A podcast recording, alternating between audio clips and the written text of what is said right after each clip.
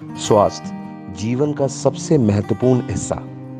यह शारीरिक स्वास्थ्य नहीं, बल्कि मानसिक स्वास्थ्य है। इसलिए हमेशा एक मज़बूत और सकारात्मक दिमाग रखें। अगर आपके पास मज़बूत दिमाग है तो आप किसी भी शारीरिक समस्या से लड़ सकते हैं। मज़बूत मानसिक स्वास्थ्य का मतलब है कि आप अपने जीवन के हर महत्वपूर्ण तनाव में मजबूती से खड़े हैं और हमेशा उम्मीद करते हैं कि एक नया और सकारात्मक कल होगा। और हाँ ऐसा होगा।